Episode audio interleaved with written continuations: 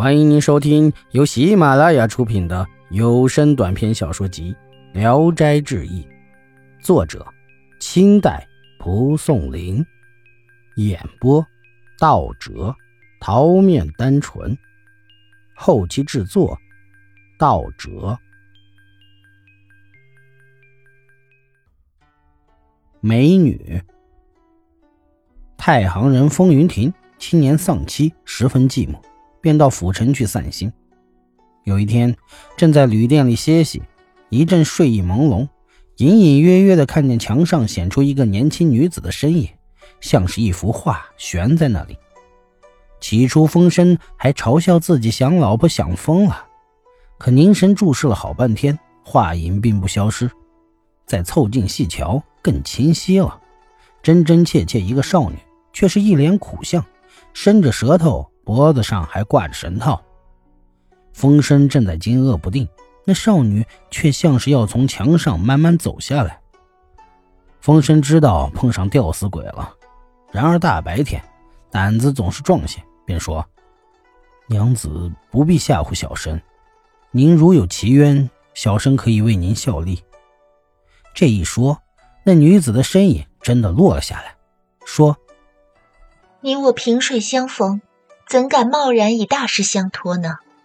然而九泉之下的枯骨，这么多年了，舌头缩不回去，绳套也脱不掉，实在是苦不堪言。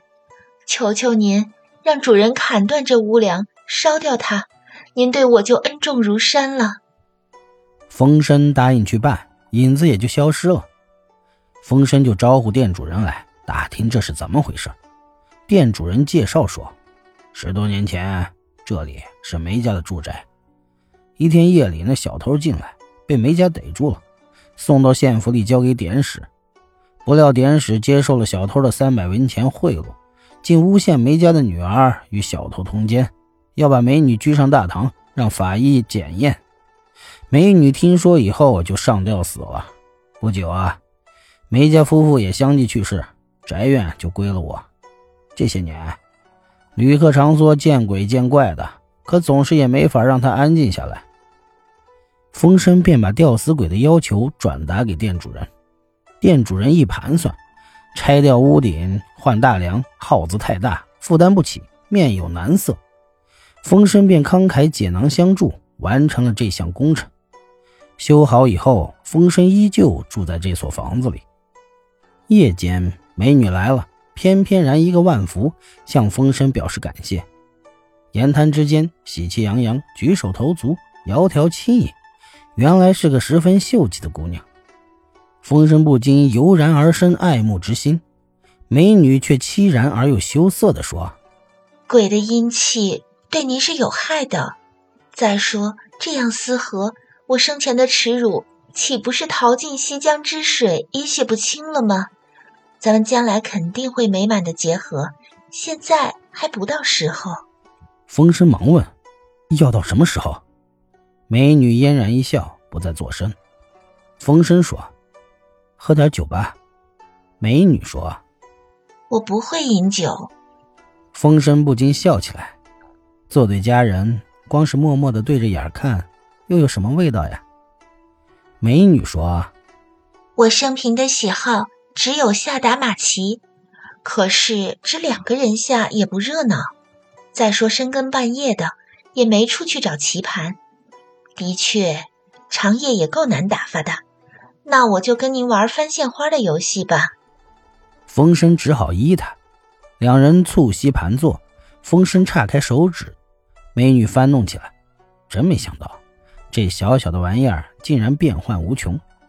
功夫一长。风声竟然糊涂起来，不知该如何动作了。美女笑着教他，又用眼神示意，越变越奇，越变越妙。风声乐不可支地说：“哈，这可是闺房里的绝技啊！”美女说：“这玩法是我自己悟出来的，只要有这两根线，就可以织成任何花纹图案。不过一般人不细心揣摩罢了。”夜深了，玩累了。美女就让风声就寝。她说：“我是阴间的人，是不睡觉的，你自己歇息吧。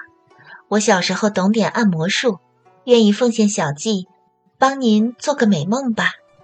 美女开始按摩，先是两手叠起，轻柔慢搓，从头到脚按摩一遍。